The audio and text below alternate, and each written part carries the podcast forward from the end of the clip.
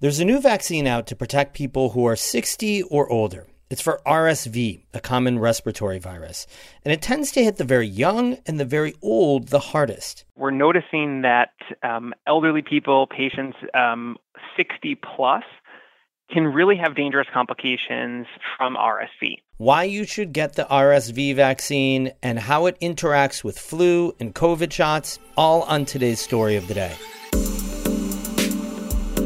Support for Story of the Day is provided by Renew Architecture and Design, designing camps, custom homes, and more throughout NCPR's listening region. Details at renewarchitecture.com. Hey, I'm David Sommerstein. It's Tuesday, September 5th, the beginning of life after Labor Day. First up, the New York State Board of Elections says it's received reports from over a dozen counties that people are impersonating election officials.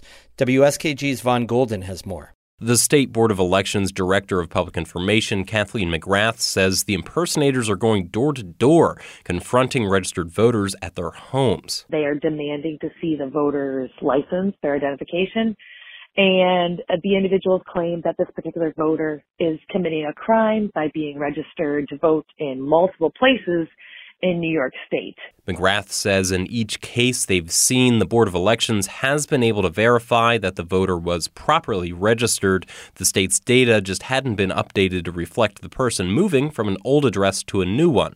She says while the reports are coming in from a variety of counties across the state, they do have a pattern. It's certainly appearing to be a coordinated effort um, by by folks. Uh, we haven't been able to entirely confirm a group. There are suspicions of groups that have concerns with the New York voter rolls. McGrath says if you or someone you know encounters suspicious activity, ask for their identification, don't give away your own personal details, and report any incidents to local law enforcement as well as your local Board of Elections.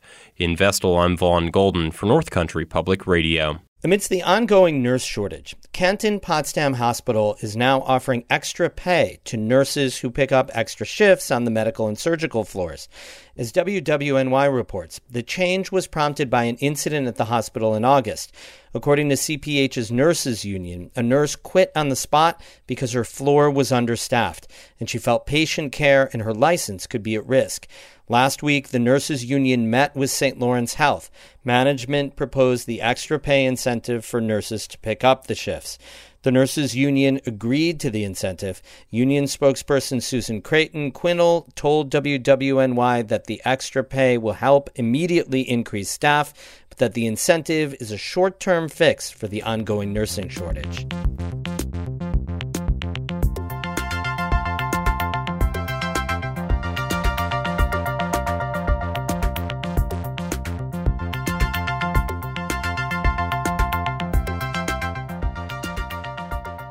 Respiratory syncytial virus, or RSV, can cause coughing, sneezing, difficulty breathing, and high fever. And it's especially hard on the very young and the old. So there's a new vaccine out for people 60 years and older. Kinney Drugs president John Marraffa spoke with Champlain Valley reporter Kara Chapman about the vaccine.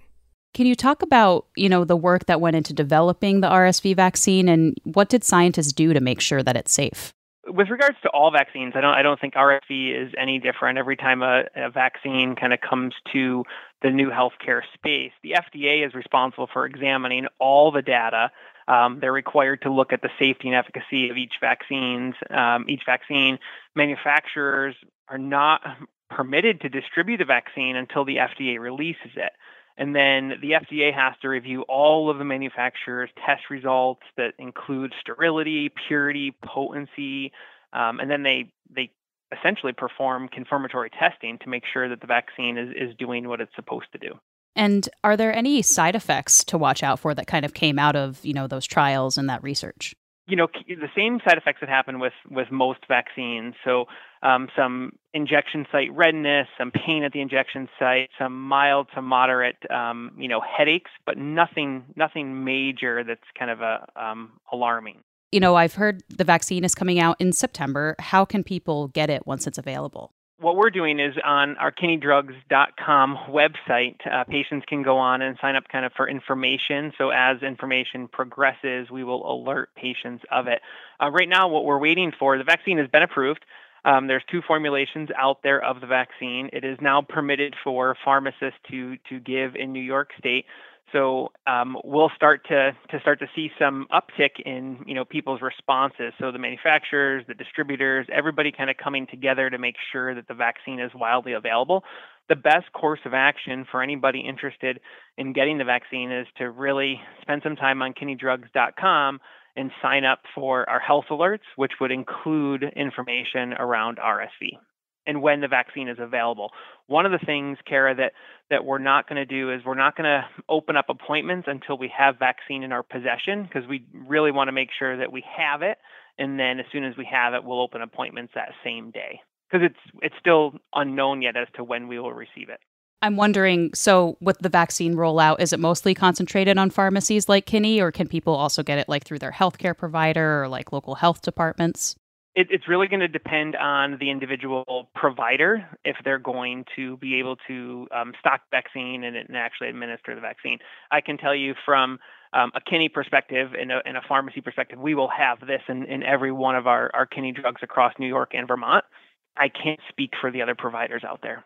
And I know because um, I've you know been covering COVID the last few years. Like when the first COVID vaccines kind of came onto the scene, the appointments booked up like like that, like super quickly. So, do you anticipate demand for the RSV vaccine is also going to be high, or is is the word kind of still spreading about it? I think that the, the education piece still needs to happen first, and then I think we'll start to see um, you know, the vaccine appointments start to uptick and, and really get people uh, vaccinated. And, and, it really is going to depend on on the season that we have, right? A lot of vaccines are seasonality based on, um, you know, what what's happening with flu. Um, but you know, I, I look at it from my perspective. If if I were 60 plus, I don't know that I would take that chance when you have a vaccine that's available to protect you. So I think as soon as the vaccine is available, I, I do believe people that uh, are eligible for the vaccine should should go out there and get it. Talking about you know seasonal viruses and that kind of thing, we've had the flu shot for a very long time. The COVID vaccine is also on the list of recommended seasonal vaccines. Now we have RSV. So, what are the recommendations for older adults as far as getting those three shots and maybe the order they get them or how they should kind of space them out? the recommendation from all of the healthcare providers and the CDC and the FDA is really for, for everybody to get the, the three vaccines. So, flu shot for sure, um, COVID, the new updated COVID vaccine, and then the RSV vaccine. As for you know when to get them, the CDC has also stated that RSV is safe to get with other vaccines the problem that I think people are going to face is do they want to wait for the RSV vaccine to become available or do they want to get their flu and COVID? You know, it's all going to come down to a timing issue of when the individual patient wants to get their vaccine, but they are safe to get together. Right. And Kinney is going to have like COVID and flu shots alongside RSV available. Correct. Yep. We we predominantly are expecting to see an influx in flu like we do every year, right? Flu has kind of been the standard vaccine, so we we can anticipate and kind of plan for flu, and we think that RSV will come shortly behind that. And flu is available today. Flu shots are available today in, in all of our kinneys, especially the high dose, which is um, you know the most preferred for elderly patients. That was Kinney Drugs President John Marraffa speaking with Champlain Valley reporter Kara Chapman. We have more news all the time at our website, ncpr.org. Music today by Christopher Watts and Danny Thomas, both from Canton. I'm David Sommerstein, North Country Public Radio.